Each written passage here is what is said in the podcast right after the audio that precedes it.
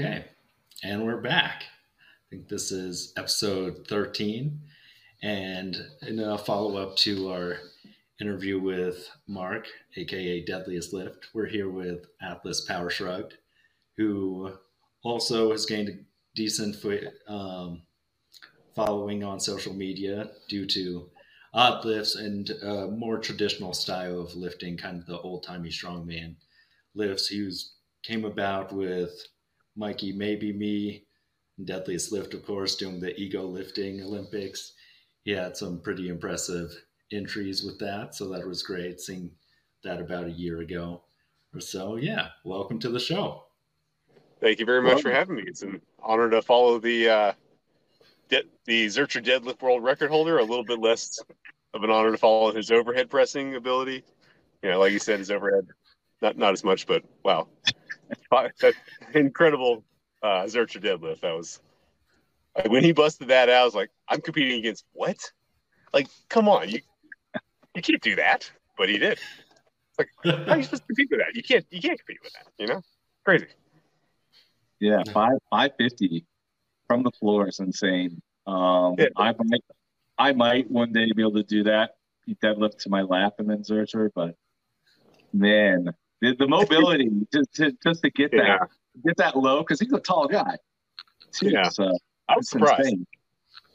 But hey, yeah, I, think you'll, you'll get it very, fairly easily because it looked. I mean, seeing your 500, it looked like you were just playing games with it. Just oh yeah, I'm just gonna real quick throw it up with you know close grip and all. Like, hey, that you know that's that, I've done some reps with that weight, but it's hard for me. It looks like it was just um, I'll try a new thing. Oh, let's pull it up real quick. You'll get 550, no problem. Yeah, yeah, we'll see. But hey, again, great to have you. Um, as we kind of talked before we started, we like to play some games here, um, and we're gonna do trash or treasure again because it, it's good to I think to uh, kind of cultivate some conversation. Um, and so what we do, if you watch the last episode with uh, Deadliest Lift, just gonna name off a kind of a general um, uh, supplement. We'll vote trash or treasure. If you don't have any idea, you've never used it, you can go ahead and take a pass. Uh, we'll just kind of discuss what uh, everybody's reasonings are for what why they voted for what they voted, and and we'll go on from there. So I've got seven today. We'll try to keep it under 20 minutes, and then we'll jump into uh, more of the interview, more about about you. So first Word. one is creatine ethyl ester. Atlas. Um, I have no idea. Is that different from creatine monohydrate? it is. It is. It's a. It's the more expensive version. I'm gonna say trash then because I mean the main reason you might call creatine treasure is because it's cheap. I mean, why wouldn't you take it when if you have any kind of finances, you might as well get. I mean, maybe it helps. You might as well try. But yeah, if it's gonna be expensive, then probably not. Okay, John. I am in the same boat of I actually only know about monohydrate because I tend to go for that bargain deal of like a dollar a pound kind of thing. so I don't know. I feel like the more expensive version does it. I guess you'll probably have to explain it to us. That yeah. Um. So yeah. so you're you're saying trash as well. I would say an unknown. I would say in that unknown? kind of middle of like. Okay. Okay. Uh, I'm definitely gonna vote trash. Um, so there's there's actually other um, creatine types. I don't know what you want to call them, derivatives or whatnot, other than monohydrate that promise like faster absorption, greater saturation, whatever. Um, and that's kind of cre- creatine ethyl ester. I think there's one more is like dicreatine malate or something like that. There may be another one out there, and they all promise to do something better than creatine monohydrate do, do uh, does at a much higher premium. Um, and the fact is, is that they don't actually do anything better than hydrate. So uh, definitely trash in my opinion.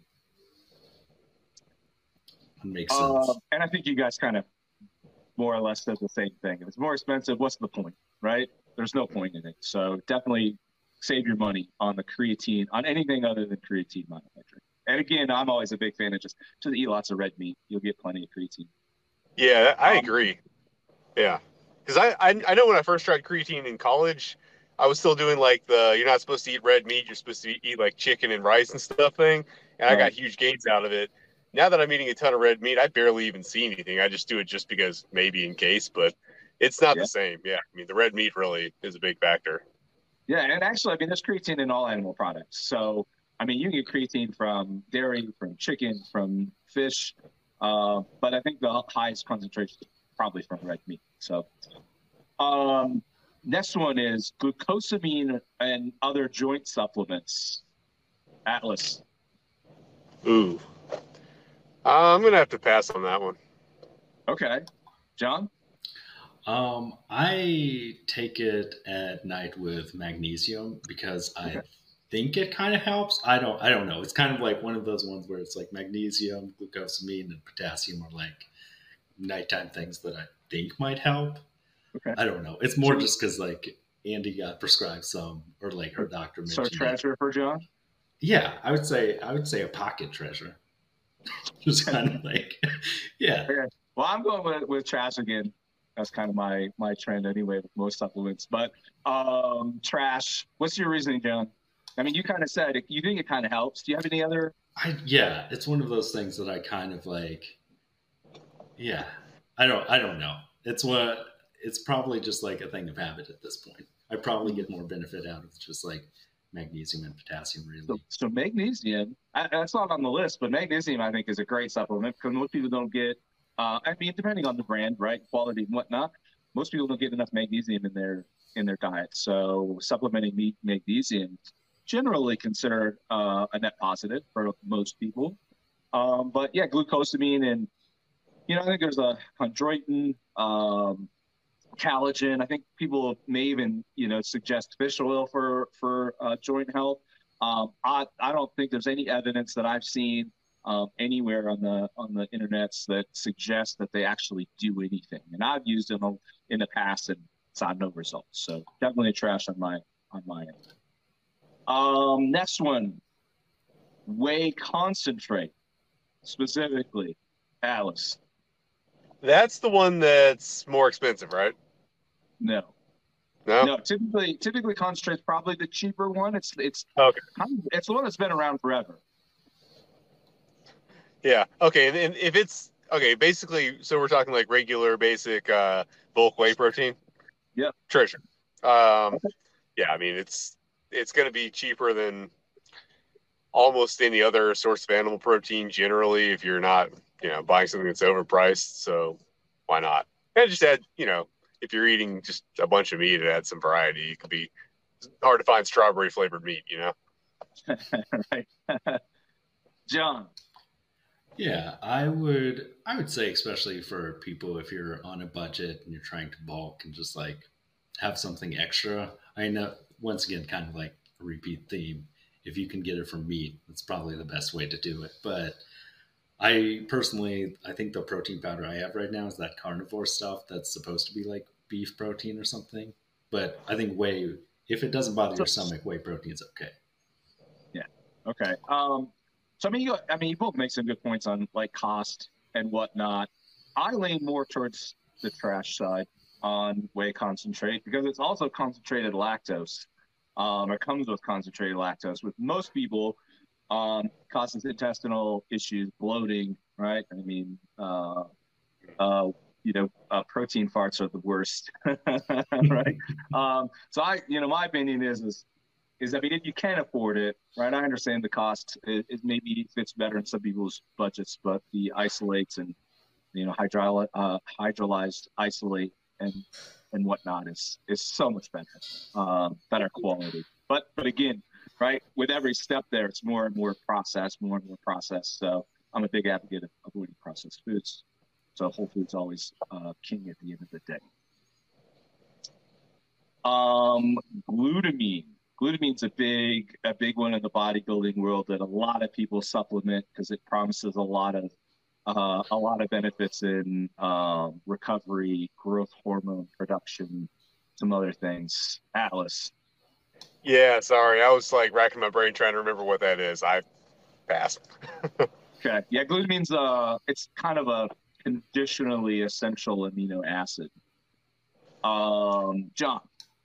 and that is one that I take. So it's it's like most of my mine that I would say it's a pocket treasure. It's like I don't know. It I I probably get more out of that than like the glucosamine. We're doing glutamine right now. Glutamine, yeah. I okay. I don't know. I it's one of those things that I just do out of habit, and it's if you get the bulk supplement bags, it's reasonably right. priced, just like the raw powder. So I'm I'm kind of again. Um, I don't think it's necessary to uh, supplement it. Your body, typically, most people, the vast majority of people, bodies produce enough of it. Um, if you're using um, a whey protein shake, typically that's supplemented uh, or fortified with glutamine, so you're getting more there. Um, there's lots of glutamine in dairy products. Um, so yeah, I'm I'm definitely on the on the trash side of that one as well, just because it's something that's not necessary if you uh, just because your body produces enough of it anyway um, from the aminos that, that you're getting from animal products and it's also again fortified in, in protein powders. So most likely you don't need more of it. So save your money john okay that's really the whole point of this thing is just for Darin to shame me about the supplement this is the same john at the end of the day it's just to be like, look, everyone's stronger than you, and they're using less supplements. yeah.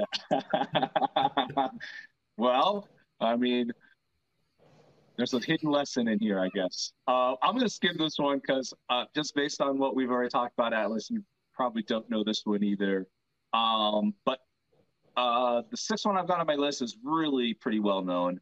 Um, melatonin or other sleep supplements. I'm gonna say trash. I've tried it and made me feel really weird and groggy.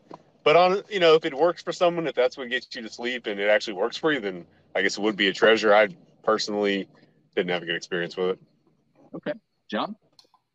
I would say that I have that same groggy feeling of like I don't know if the sleep's better because I feel more tired for the first like two or three hours of waking up. So yeah, I don't know. I'd much rather feel more awake in the morning than like I don't know sleep deeper. So I I sure.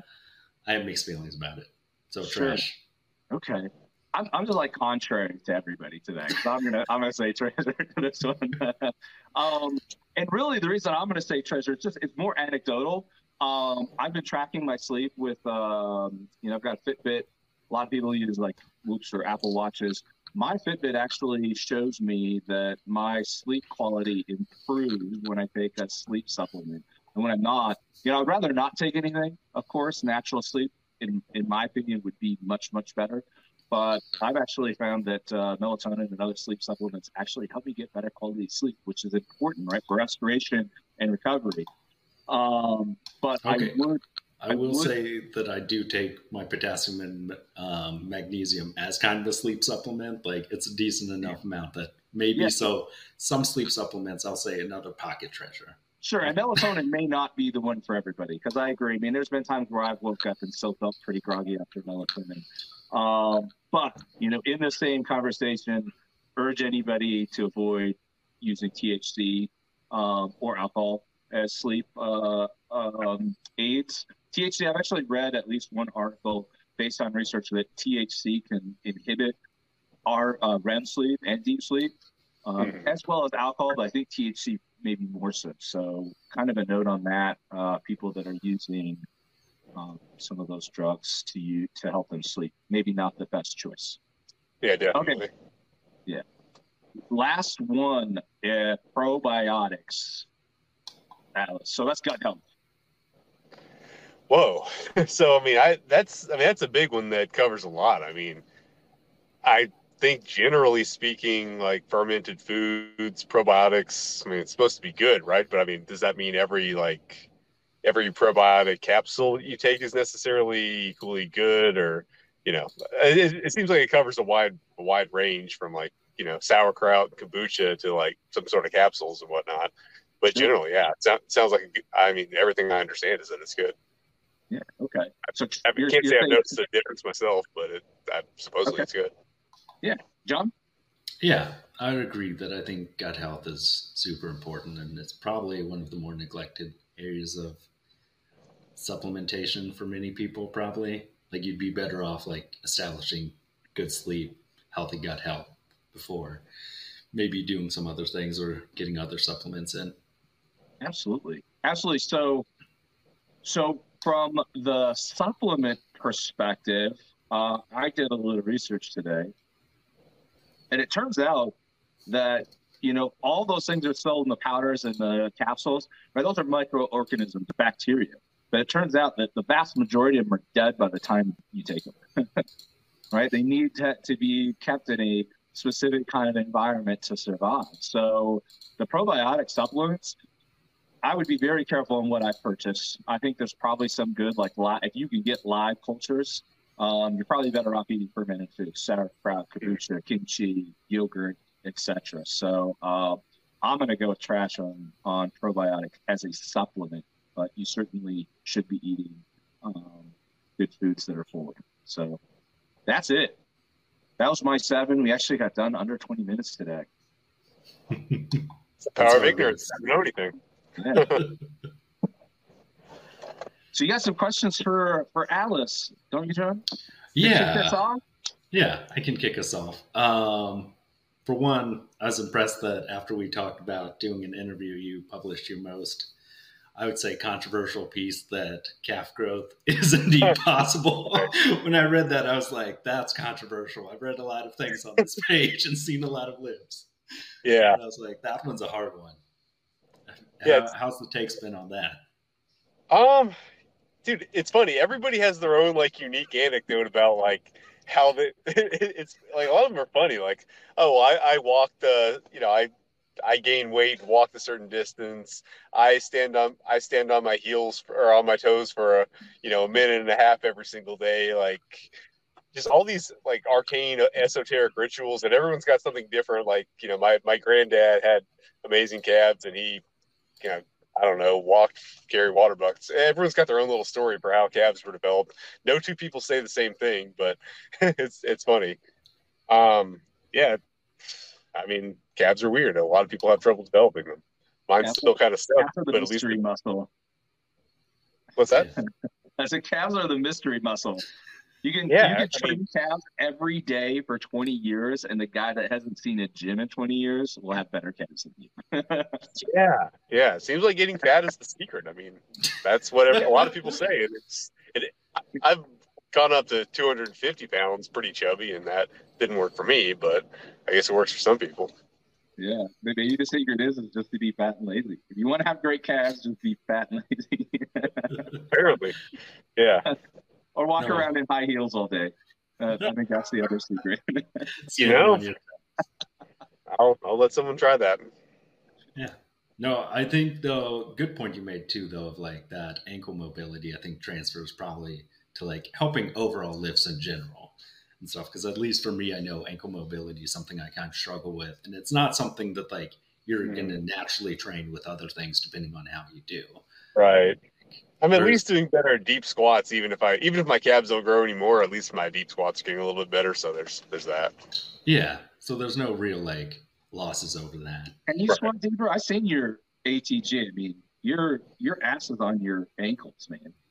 Can you squat deeper? I mean, it all depends. Like I have to use um it, for back squats to get quite there, with it being at all decent and workable. I have to use a little bit of heel elevation.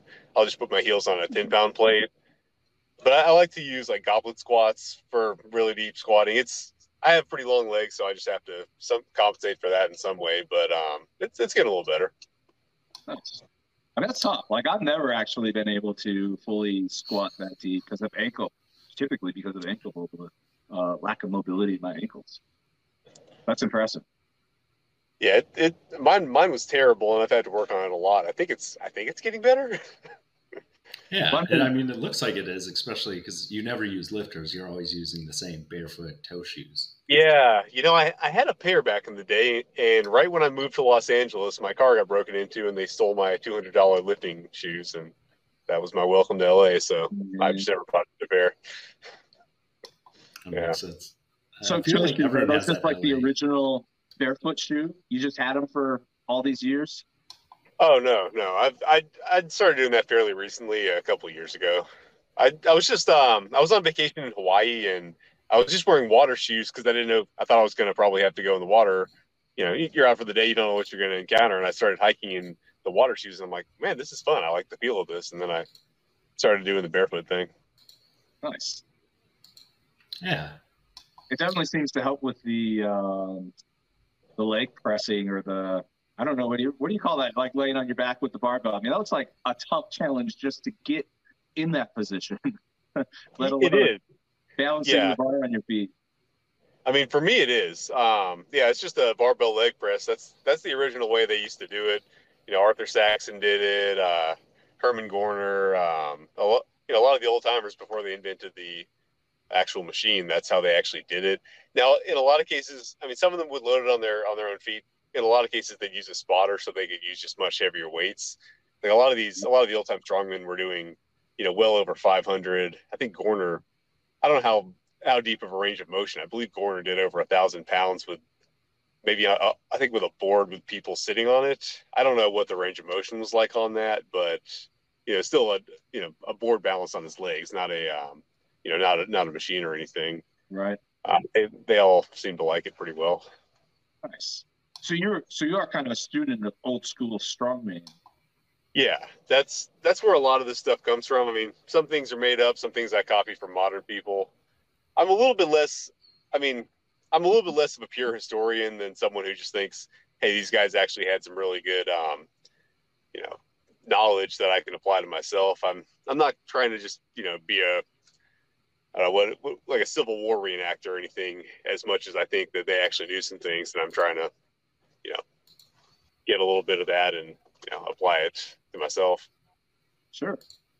But a lot, mean, it is just a fun challenge. I mean, let's let's be real. It's fun. It's a, you know, it's a lot more fun to leg press on a barbell than it is on on a um, you know, on a machine. That, but it, it also honestly does have, you know, it feels different. It's it does a lot more. I think. Like, I just never got anything out of machine leg presses. It just seemed like an inferior squat. Like you're kind of doing the same things as squat, but worse in every way, basically.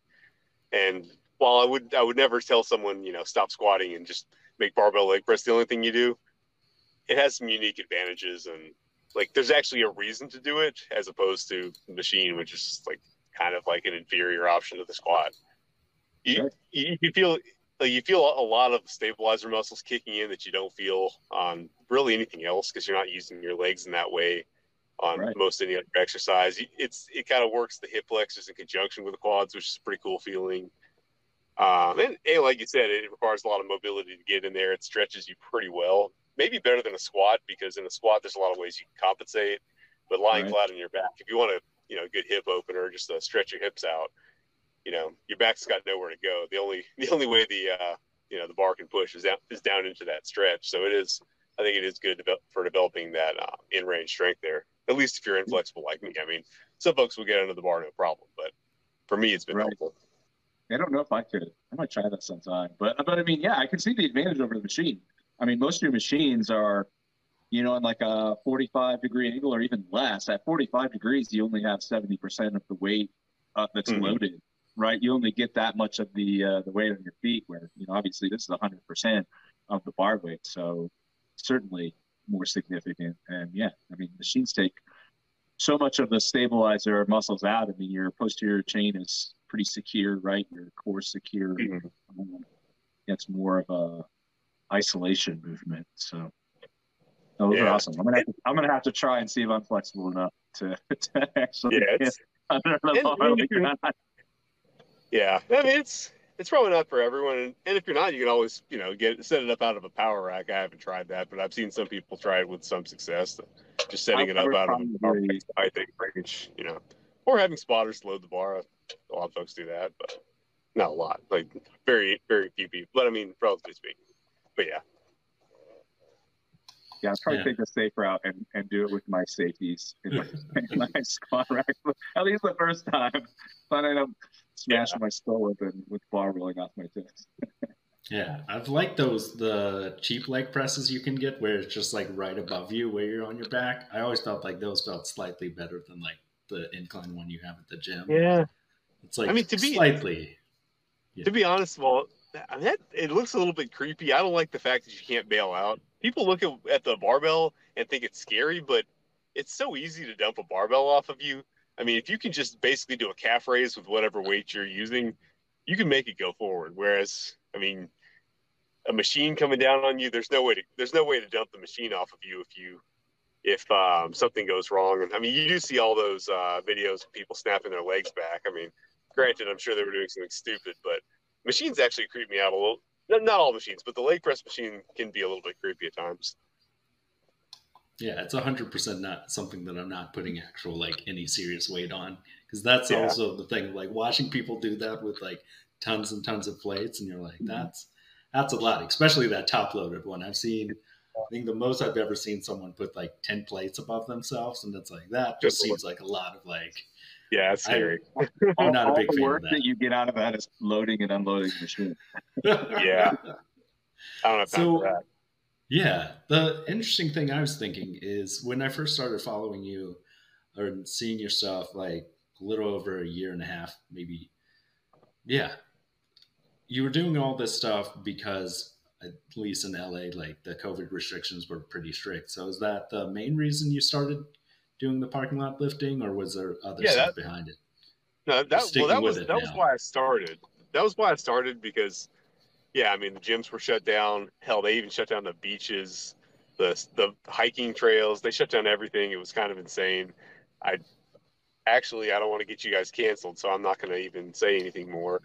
But We're yeah, not big enough to cancel restricted. yet. So go go ahead. Yeah, no, you, you can No, go ahead because we reaction, know. it was just it was hard to imagine how people would possibly contract an infectious disease with some of the things they shut down like really swimming in the ocean how you know it doesn't make sense but um whatever anyway yeah they shut that's why i initially started but that was also around the same time i had my first kid so um, once i found out that i could make this work and i actually liked it and things were you know going really well it just made a lot more sense for me to save drive time um, and just not go to the gym because I mean I pretty much try to fit my major workouts in on her. Well, now I have two on. Hopefully they they nap at the same time, and I can fit my workouts in on their nap schedule. So 15 minutes to get to the gym is something I can't really afford, or at least it's not it's not worth those 15 minutes to have more equipment. I'd I'd rather just do you know do more with what I have and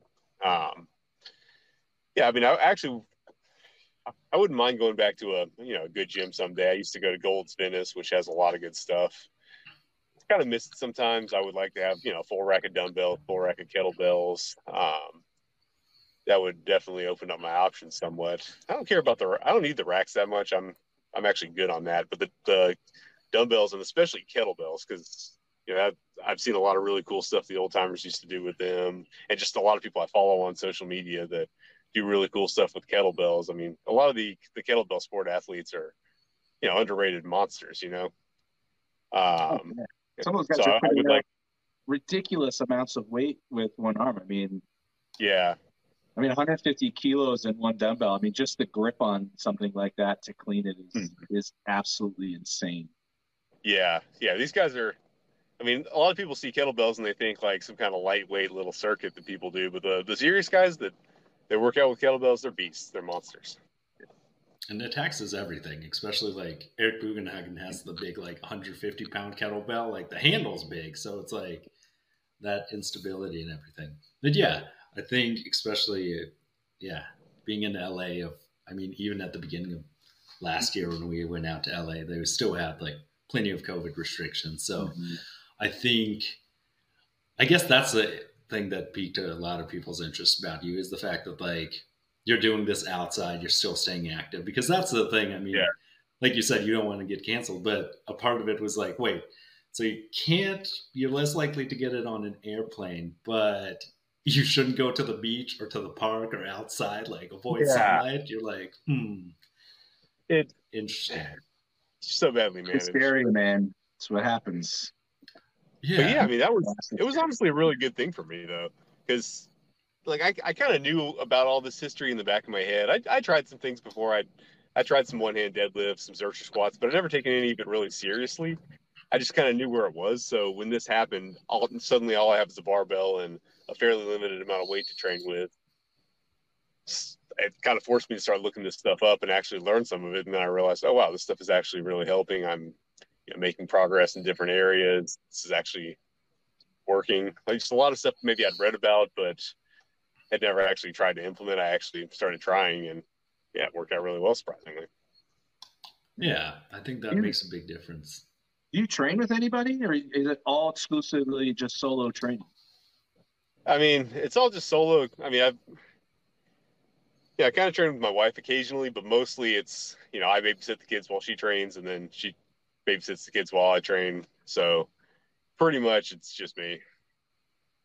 That's, yeah, and and so no, you know, I know you talked about going back to the gym, but you know, one of the I I mean, we all kind of up in the same boat, right? In 2020, um, I think for the most part, everybody was training alone for a while there, and, and I mean, the equipment wasn't what I wanted to get back to. Is, is to be back around people. I didn't even need anybody to like help me.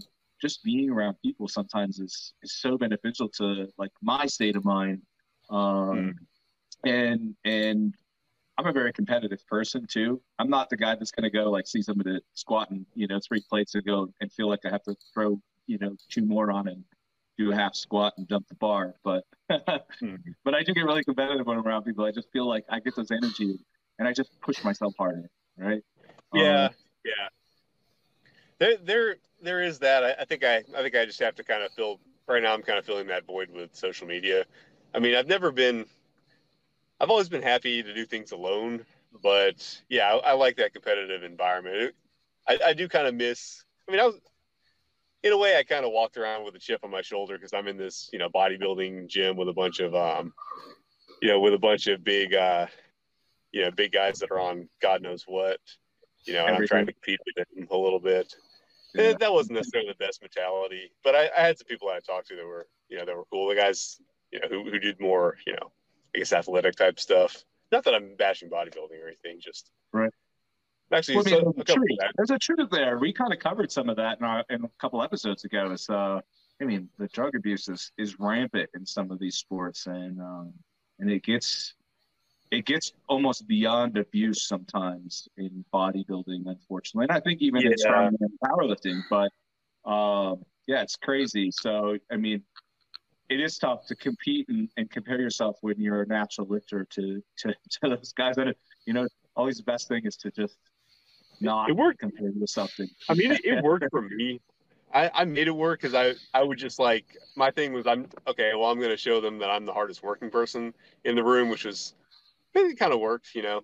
There's a um, when when Mike O'Hearn got to talking a lot of trash um, on the podcast with Mark Bell a while ago.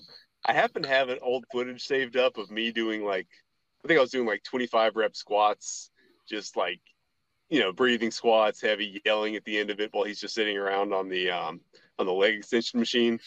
In, in the background of that video, it was, it was pretty cool, and I was like, okay, you you, you really want to say that that you know we're all smaller than you because none of us are working hard okay watch this you know so that, yeah. that was that was nice to have on hand um and so he kind of motivated me but i'm kind of a negative person in, in some respects. I'm, I'm, positive in some respects but i can i can i can use either fuel you know like i i'm what do they call it? Metabolic flexibility. I guess i'm i guess i'm motivationally flexible. I can i can have negative or you know positive motivations. But ultimately what i'm you know using social media to find people that are like-minded or maybe even just in different areas that, that dovetail that, that's a lot more of a positive thing i mean i'm finding so much um, in common with people that are doing like wildly different stuff like calisthenics just mobility the freaks that can you know bend all their joints all which way and and all that but yeah it, it's cool to find um, you know common ground with people in different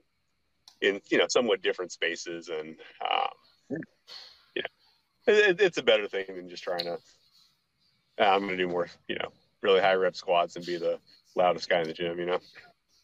Yeah, I think it's good. Especially, it's interesting when you talk about community because I think one thing is I work remote as a software engineer.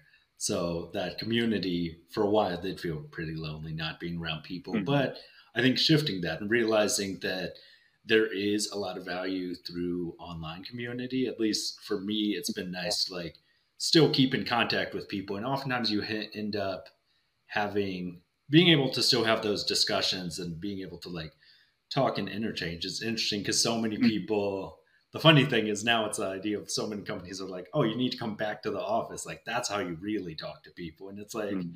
I don't, I don't feel like my conversations were actually any more genuine or authentic in person. Oftentimes I have better conversations with people because we can actually talk privately and you're not like cubicle to cubicle mm. or something like yeah. that. So I think that's been interesting. What I was going to ask is, how has that changed? Has that changed how you train or approach things now that I mean, you have a decent amount of people following you. You've gone from like a few thousand to now like forty some thousand people. Has that changed at all?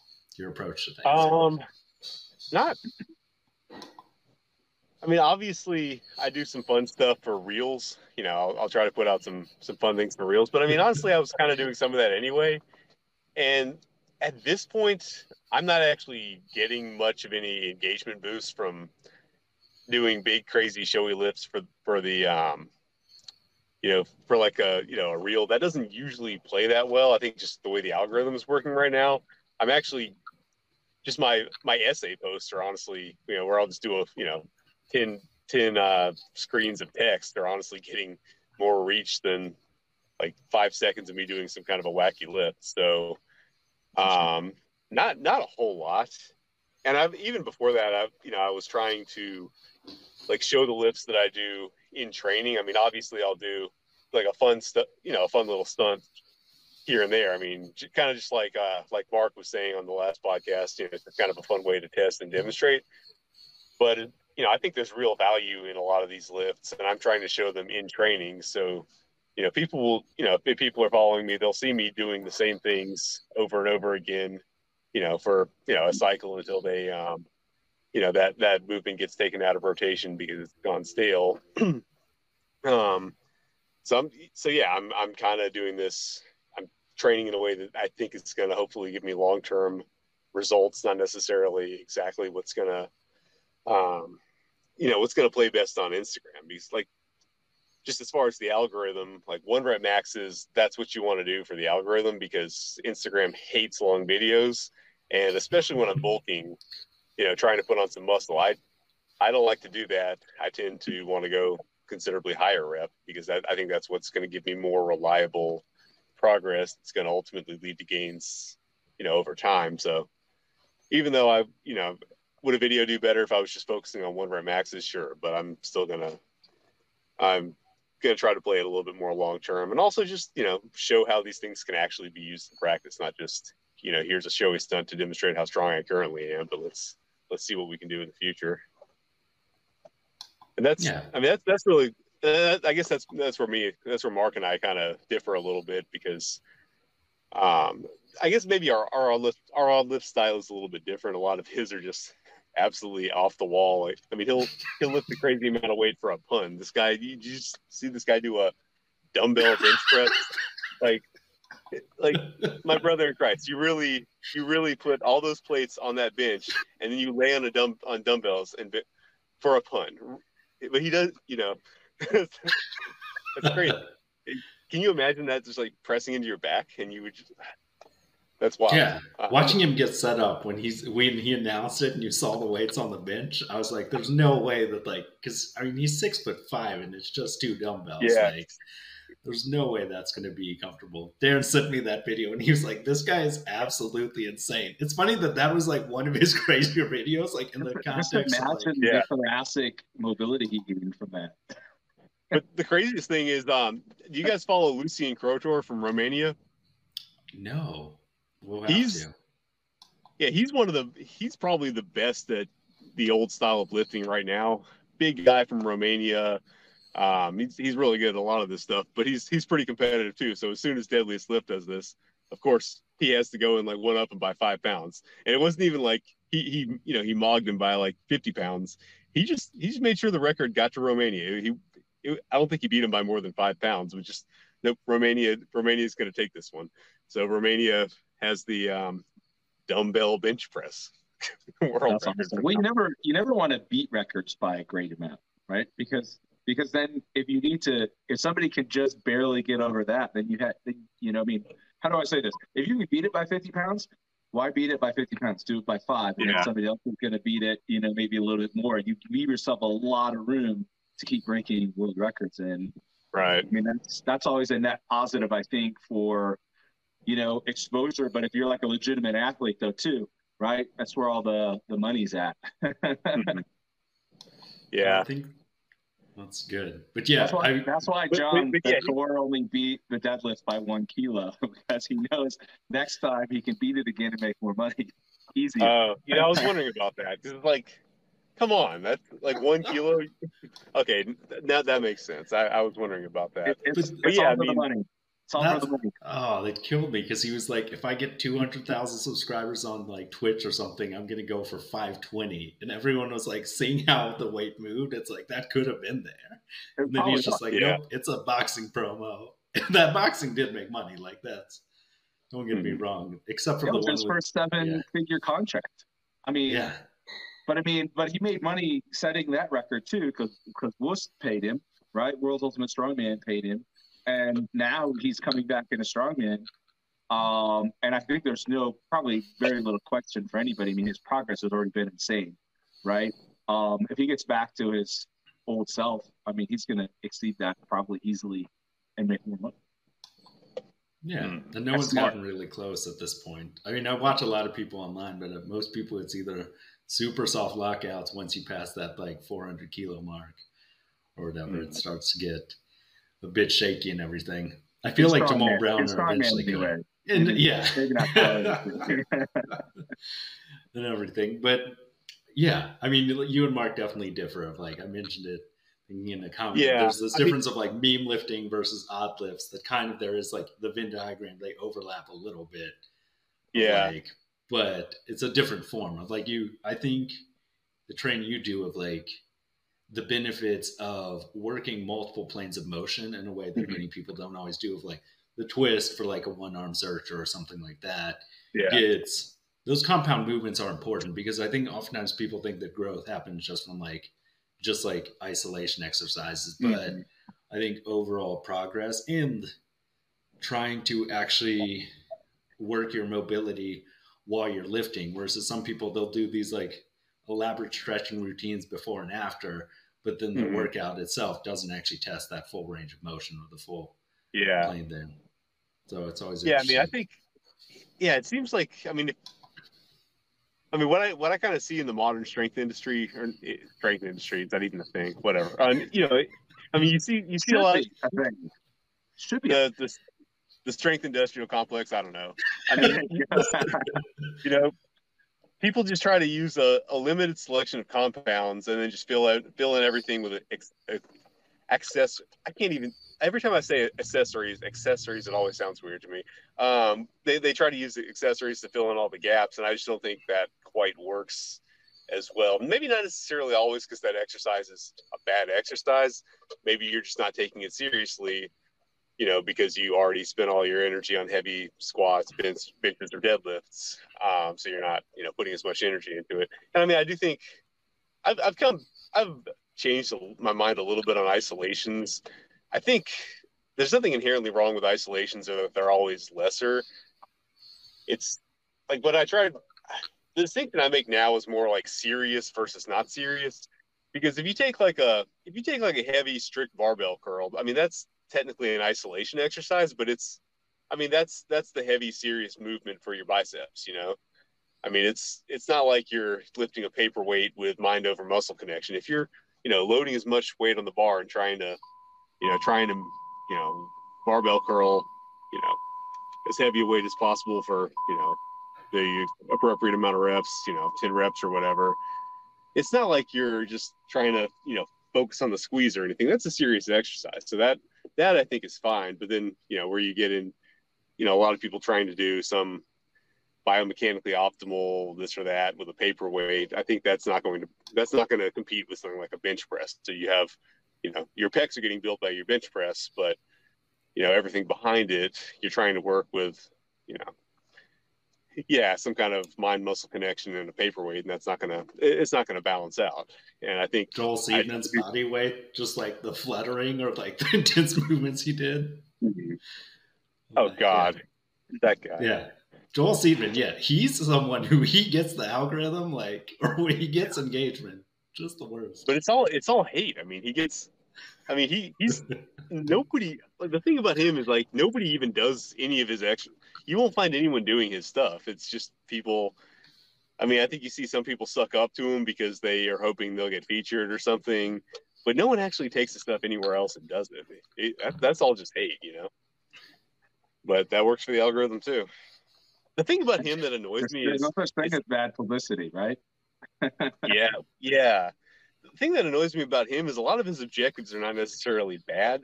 He just has to, because you know, I, I, I agree that there's, you know, there are more um, planes to train in. There are more, you know, there are more training objectives than just to get strong in the squat, bench, and deadlift or one rep max, right? But the thing is, there are so many better exercises that already exist, and I feel like he just needs to he needs to have been the one to come up with anything that he uses. And if he didn't invent it, he can't use it. And there are just so many better ways to do all of the things that he's trying to do that already exist. You know, you don't have to reinvent the wheel, but there's there's plenty of stuff out there. You know, stability, uh, different plates of motion, it's all there. Yeah, um, we were actually just talking about this uh, with Strongman too. Uh, always inventing new movements that don't need to be made, and and we've we've de- determined that it's the uh, as John puts it. Cause I put I put the uh, sound on sticker on one of my videos recently, and John like you know informed me he's like you know that makes it look like you're you you don't trust your content, and I'm like you know that's not really where I was going with that, but I can see how that is, and and so we were talking about this. It's, it's like when people go and start just inventing stuff, it's the it's the sound on sticker. like, look at, please look at this. Please watch this because it's probably really. I kind of don't have anything better to give you, um, and so the content's probably not that great to begin with. So that's why people, I think why people do that. They go to try to invent stuff that's just off the wall and crazy, um, because maybe they don't trust the the the old standards. They don't trust themselves or you know something along those lines. Yeah just if you have a problem do some research and see if anybody else has ever come up with a solution to that problem you know? I think with a lot of this a lot of this kind of this biomechanical stuff right? And i think again they i think they have not necessarily always bad objectives um you know they they may see that some of the the way a lot of people train which is extremely minimalist just kind of without without maybe intending to. They're basically being power lifters, except actually a lot of good power lifters actually put a lot more variety in their training. But um, they're training like a kind of like a, a power lifter if a power lifter was very lazy, essentially. So yeah, there's there's definitely a need for more than that.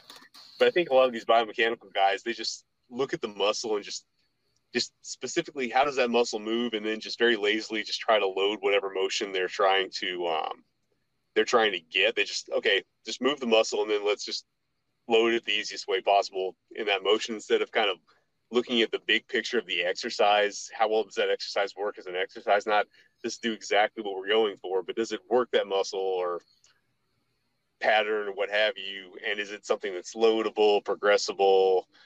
Uh, does it have, you know, is it something that just work? Is it something that works well as an exercise, not just how, well, let's just throw some load on this particular movement pattern, if that makes any sense, you know? Yeah, I think people oftentimes there is that need to just kind of, like you said, reinvent the wheel of getting clicks. Of like, I think why some of those things probably can be irritating is because like um, Darin had a really good post recently or said something that was interesting that he was like, watered down truth is basically just bullshit. Of like, if you take these like good ideas, but then you just add this like weird garbage, like mm-hmm. it can take away from that. Of like you had the great yeah. post and just sent it to Darin of like talking about Liver King of these people who have like yes seemingly good objectives and like you have like that 40% of information or so like depends on this thing might be good but then you mm-hmm. just have weird stuff that just discredits what's actually good so yes yeah. out the baby with the that's the perfect way that that's a really good quote and that that describes him perfectly.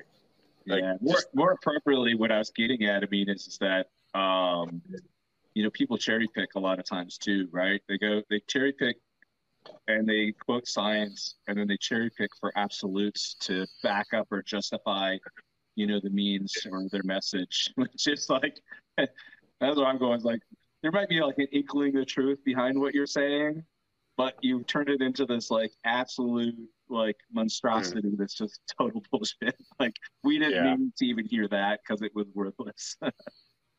yeah. So I think that's that's an interesting thing that just that idea. I think the biggest point is I think that's interesting is to look back of like Darin was saying with the strongman, they're always trying to like make the events crazier, but like not do things that are actually crazy. Everything I think well, people they're not doing anything different. Yeah. Okay. So it just like but, looks different. I mean, at the end of the day, like the movement and everything of like the, the physiology of what they're doing is like exactly the same. The mechanics are the same, but they've just like they created this monstrosity of a of an implement that mm-hmm. just like completely took away from what like when you watch that video uh, of this. Uh, I mean, it looks like a Ukrainian deadlift, right in Australia. Um, you can't even like it completely detracts from what the the athlete. The, the implement is this monstrosity. Your attention is on that, not the athlete. Yeah. And what was the point? You could have done that with two boxes and a fucking loading pin, right? Yeah. And have the attention on the on the athlete, you know, his performance. Um, so I mean, yeah, it's just it's kind of just more bullshit at the end of the day. Like it was yeah. meaningless. We're not. Yeah, what I mean, that's my. Yeah, I mean, that that is, that is kind of. It does seem like yeah, it's just it, there's it's a very implement focused, which kind of puts a barrier to entry for a lot of people that might be otherwise interested in you know competing in strongman, but uh, you yeah, you, know, you got to practice. That. But um, I mean, they, they did the same stuff back in the day too. They they would come up with all these just gigantic implements to allow you know the lifter to lift in huge amounts of weight. But I don't know. I've never really that never appealed to me as much as just what they would do with a simple barbell. Right. I mean, it's circus strongman. It's circus strongman style stuff, right? And yeah. you know, you look back in the old days, and there's a lot of numbers that are very impressive that are recorded but unverifiable, also, right? Um, and it kind of follows a similar, varying, a similar trend. There's, I think there's varying standards of evidence. Um, I think one of the best uh, sources on that was it called "The Super Athletes" by David Willoughby. I uh, just it, it it's not just about weightlifting. It's got a ton of old of old records in various athletic sports, but um, it, has got more you know more records than lift than lifts that I've ever heard of. You know, but right. what's cool about it is it has it has kind of the level of verification, and obviously there were no videos, but are, are we talking about like this is something a guy allegedly did in front of in front of his friends? Is this is this his claim? You know his claim lift, or is this something that was done in front of accredited officials on you know weighed weights? I'm, obviously, they weren't. I'm sure they didn't. They weren't measuring anything to the degree of like calibrated plates we use today, but you, know, you, you kind of do deep dives into the books and stuff um, from that era, and you definitely see that there are varying standards of of uh, credibility and I think there's there's a lot of there's a lot of uh, claim lifts from that period that I would say are probably fairly credible, just to you know to a measurement era error. If you know maybe um, it wouldn't have been quite the same on today's kilo plates, but we we can be pretty sure that it more or less happened just because you know there were a lot of neutral observers like accredited judges and you know their their federations and whatnot and you know when, when setting world records these these folks did have um you know they they took a lot of the same measures that we do they just didn't have video um so some of the, some of these records are fairly i think fairly trustworthy and others not so much but i think some of the most impressive ones are fairly trustworthy um like yeah, for example, one one that gets thrown around a lot is you know Herman Gorner's one hand deadlift.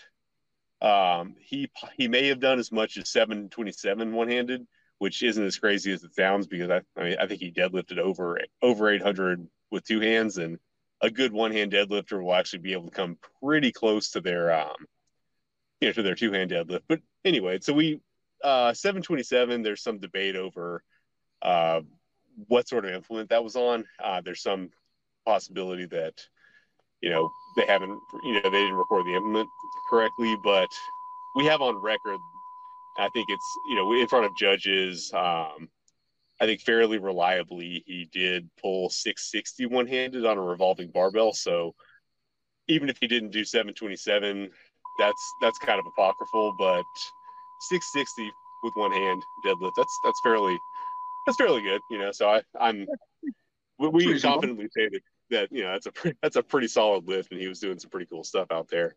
Um, well, you know, and today, there's there's evidence today too. I think in some regards, like if you look at Basque stone lifting, um, which is still kind of underground.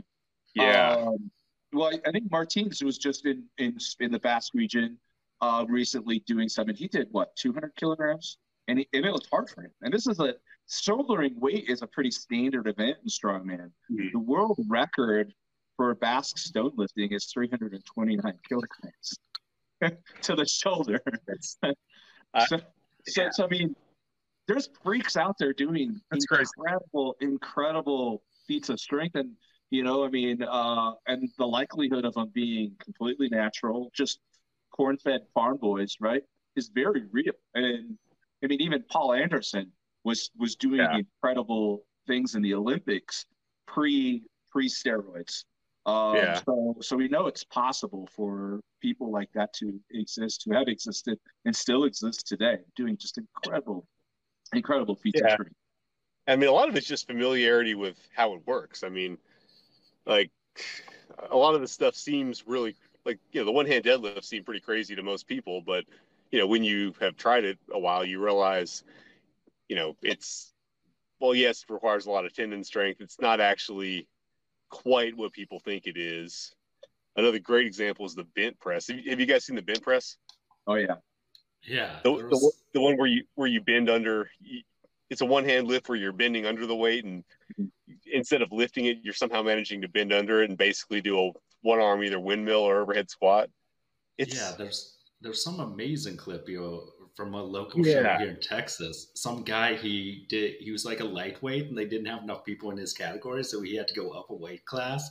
Mm-hmm. And he's just like a, he's like maybe like less than 200 pounds and he has a mm-hmm. 220 pound dumbbell and he actually just bends over it, and then gets under it and presses it up and stood up and he was able to get a rep with it. Yeah. everyone was blown away. Like it's, it's just crazy. Supposedly, yeah. I mean, from some of the old books I'm reading, it was supposed to be a standard that if you trained at it for a couple of years, you're supposed to be able to do your own body weight, no problem. You know that, and that seems crazy to people today. It seems crazy to me because I've been practicing and it's really hard. But yeah. if you have the mobility, you can do even more than that. I mean, the record is I mean, I think Arthur Saxon did um, 370 fairly, uh, and that's another fairly well documented one that I think we can we can agree that he actually did. And if, if you know, a couple other people did well over 300. So you, you've got a guy who's quite a few guys that aren't much over 200 pounds doing well over 300 pounds overhead with one hand. And that it seems crazy, but you know, apparently when once you're good at the technique, it's not quite so outlandish. But right, you know, it's, I mean, a, apparently it's all about the technique. It's, I mean, the dumbbell world record is uh um Koskowski said in the what 330, John? Yeah, it, was, it was up there, like which is the clean to the shoulder and push press. I mean, yeah, he's not he's not uh, overhead pressing um, 660 right 300 kilos with two hands. So so one hand, I mean, is yeah, I mean, there's a lot. Once you get that technique dialed in, uh, it's incredible what people can do. I mean, even weightlifters. Um, what's Lasha's record right now? 590, 587, yeah, 590, something like that. And I mean, the way he moves that is is insane. And comparatively, you know, you got strongmen that are just barely breaking 500 now. You've got weightlifters. I mean, granted, logs and axles are, you know, present different challenges, especially to the mm-hmm. cleaning portion. But, um, yeah, uh, the the difference in overhead uh, capabilities when technique is, is factored in is incredible, incredible. I'd be curious to see what modern strongmen could do if they actually started working on some of these techniques. I mean, it's it's it's you know if you see a really big you see a really big guy that's got really good mobility though because I mean some you know some strongmen have great mobility. If you if you get a really big guy learning this technique, I mean imagine what what kind of weights could be put up. It would be, I mean, it wouldn't if if a 205 pound guy can lift 370. I mean, what what could a you know 250 pound guy with a ton right. of mobility do? That's yeah. I mean, that that would be really impressive. Yeah, I mean, yeah. we've had guys. Uh, I mean, Olympic lifters in the past. I mean, uh, Misha Koklyaev, um, Raimonds Bergmanis were both Olympic. I think it was Raimonds. I think he's the uh, both Olympic lifters, and and they would split jerk log once in a while. Um, he's got a few guys that split jerk these days, but I think the the kind of the common um, deterrent maybe I don't I don't know. It's just like the mindset is that it's so difficult that people just kind of never train mm-hmm. But I think you're right. If if more of the big, powerful overhead pressers would train at split jerk, they very may well uh, get closer to the Olympic uh, standards uh, for you know open class. And I think did you that... see me? Uh, did you see Koklyaev try to try to break the one arm snatch world record? It was a couple um, years ago. Yeah, it was several years ago. I think he had two twenty five, right? Two thirty. Yeah, he thirty one. Yeah, the uh, the world record was held by a Frenchman whose name I'm gonna butcher every time. David Rigolo or Rigolet. It looks like Rigolet, but I think it's Rigolo because it's French. I think what like 253. I, oh, I think really? he, Is it that much? Yeah, 253, and I, I, think he weighed probably not more than 220 at the time. Um, oh, he we've got video of him snatch of him doing the technique just with a lighter weight for demonstration. You know, it's an old grainy black and white video, but you can just see just how lightning fast he moves. He just you know, he just pulls it up and then just dips into kind of a halfway cross between a a uh, uh, one hand overhead squat and a windmill. He kind of bends down to the side and just, but it's just you can see he's he's probably not pulling it up.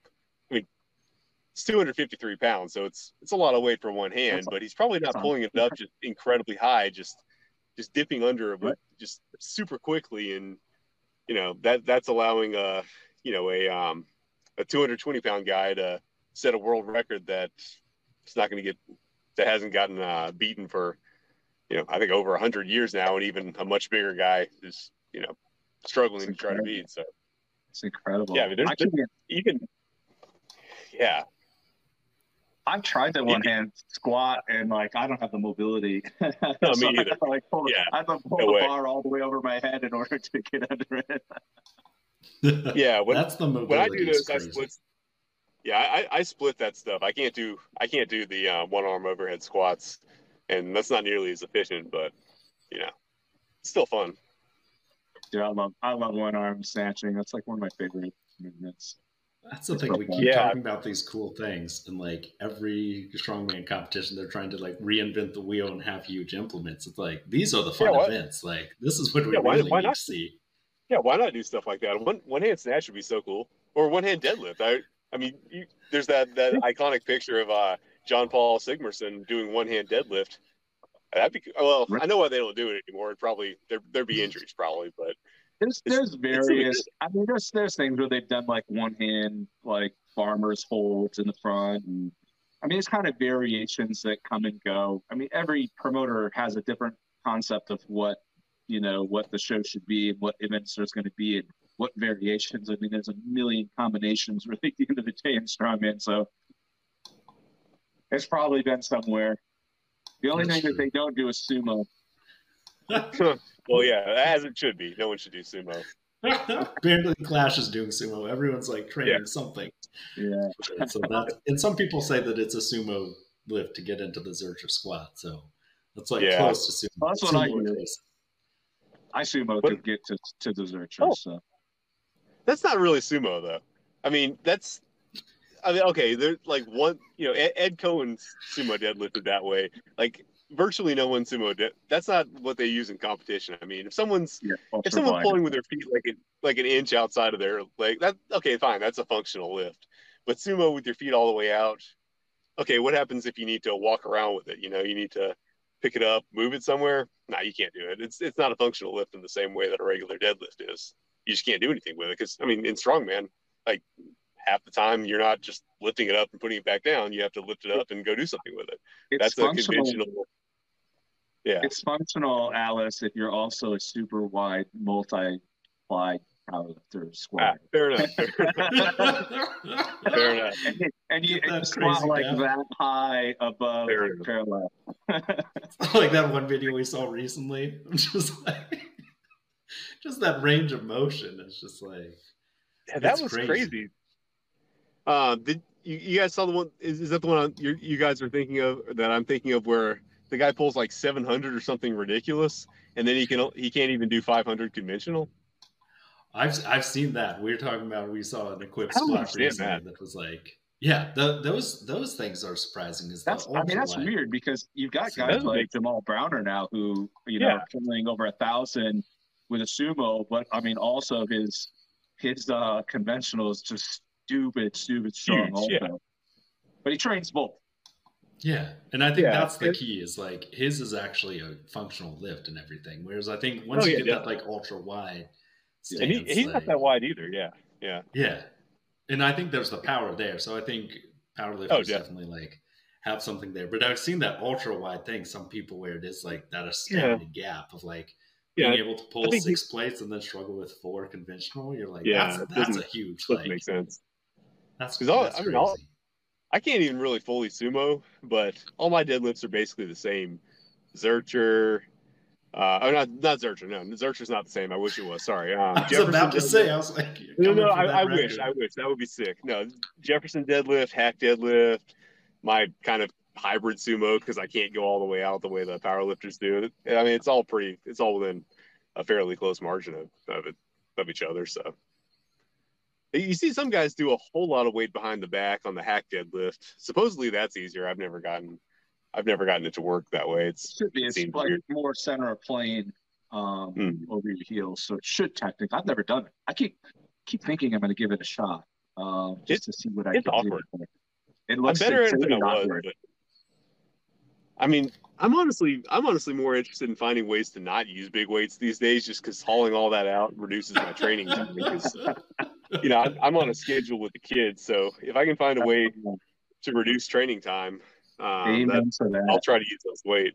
Like I, I, I like doing power shrugs for traps, but I've started just doing one hand shrugs with you know with half the weight, so I don't have to haul the plates out. You know, so Yeah. I, I think a lot of people use odd lifts as a way to try to lift more weight. I try to find ways to get more out of less, just to save time.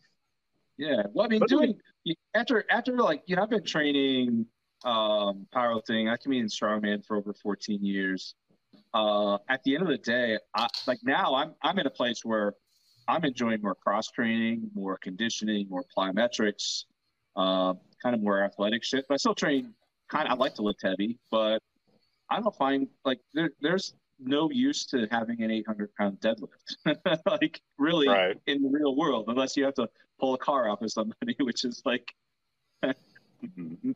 Probably never going to happen. So yeah, I mean, I think there's probably more benefit to to lifting um, to be more well rounded and and more fit and and whatnot.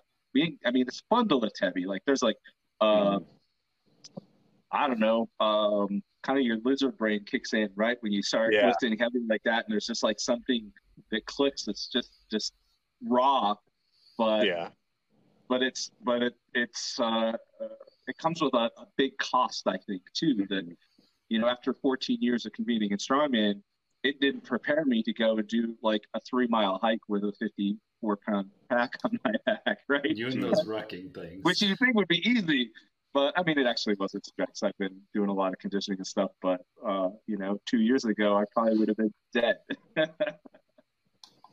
No, I think you also that is a good point of doing things with the one arm. Like it does challenge the body differently of like that oblique engagement, like changing Mhm. things. Because uh, that's the main thing I've noticed is like you do have those huge strength imbalances once you try to do something single arm. Of like, I think that's why to me, it really blew my mind that like Alexei Novikov can do either shoulder with the circus dumbbell, like being able to like Mhm. rotate like that. Because so many people, you you can do something with one arm and then that other arm's lagging by 50 pounds or something. So it's, I think Yeah. that's key, like you said. training. Unilateral Yeah, training. is unilateral training. Those single arm Yeah, the big- The big heavy stuff I'm pretty close on, but anything requiring skill, anything overhead, yeah, I'm my left hand sucks. Like I, I can do all the deadlifts and stuff fairly, fairly close on either side, but when it comes to anything remotely technical, yeah, left hand lags really badly. So being ambidextrous is very impressive. That's a that's a big flex. It is. I It takes a lot of training to, to be like that and a lot of rehab and prehab when you're Yeah, beating, beating yourself up day in day out to a strong man because you i mean i would go i would have times where i was really good both arms with a dumbbell for instance and then i'd mm-hmm. get really bad bicep tendonitis Yeah. a possible tendon here, and then I, I'm suddenly like I'm right hand dominant, but I'm doing everything left handed because I can't press anything with my right hand. I run my right arm because it hurts. So Yeah, it's funny, a, my- tough balance. Yeah, it's funny. My eh, for one training cycle, I was doing bent press on on my left arm and Turkish get ups on my right, because you know the, if I did it the other way, it would hurt. I I had I had um, tendonitis issues that were preventing both movements on opposite sides, so I had to just do two completely different movements on each side to um to make it work, and it, it kind of worked anyway. But Yeah, but that's part of being an athlete is that adaptation, though, right? So, um, Mhm. being well-rounded and the ability to adapt to, to your surroundings, to your current state, and everything else is uh, is probably the biggest uh, net positive I think you can get out of out of training, or at least that's Yeah. what you should be trying to get out of training. yeah, Yeah. yeah. And I There's think- always there's always a workaround. There's always something you can do productively. I mean, I yeah, people just give up when they get injured, but there's always something that you can do. You know, Absolutely. even if it's not what you want, you can find you can find some way to make some kind of progress on something. And they said that like you can actually like still maintain at least some strength and like doing that unilateral training. It actually still does affect the other side of the body. Like no matter how hard of like Devin Laird had the pumpkin training where he only trained his right arm, his left arm still got stronger, even though he That's only crazy. like So intentionally actually- trained his right arm. There's actually really good research that supports that, specifically in, in injury to one of your limbs. Um, unilateral training the uninjured limb actually uh, significantly decreases atrophy in the injured limb. Right, the people that don't do anything and stop training, like I'm always a huge advocate. If you tear a bicep or something, don't don't stay. I mean, you got to get it fixed. Go get surgery as quickly as possible. But as soon as you're you know, the drugs wear off from surgery, get back in the gym and start training because it's going to reduce that atrophy. It's going to keep you strong. It's going to get you to recover faster. So there's tons and tons of benefits from that all around. Yeah, Yeah, I realize we are uh, coming up on a little over an hour, and we usually try to kind of time box it. Yeah. Is it okay if we sort of wrap up? I know you Let's- might have Let's do it. you have your kids to get to and everything. yeah, definitely. You are an hour behind us though, so it's not that late. It looks real dark though. I'm like now now we're officially in the dark hours. Yeah, we can't see you Yeah. anymore. Yeah. so, Yeah, we, so any last thoughts, Atlas? I mean, why don't you share where you know our viewers can find you? Um, and any last thoughts? You got anything last that you want to share with everybody?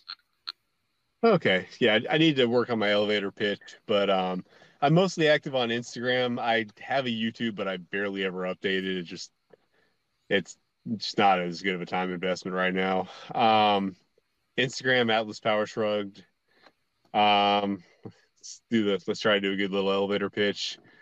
Um I I pretty much just experiment with a lot of old time lifts and I've found that they're, you know, very effective at developing muscles and capabilities that you know the a lot of more modern methods were not helping very much with i'm not just interested in you know finding new ways to show off i at the end of the day i want to actually see some muscle or some capabilities or something i didn't have before and so you know my focus is on trying you know, trying to experiment with these lifts see what works and you know hopefully experiment you know bring some of that to other people i don't i don't have like one system that i'm trying to preach to anyone or say this is the way I'm just trying to have my page be a, a big toolbox that hopefully anyone can find at least something that could be helpful, even if you know a lot of it may not be applicable to your particular situation. So that's I can refine that, but that's a fairly good elevator pitch. Just Perfect.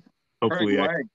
tool It was awesome yeah. having you, Atlas. Um, and yeah, we'll uh, direct everybody to your page soon, and you'll get tagged and probably a collab when we get this posted. And awesome having you.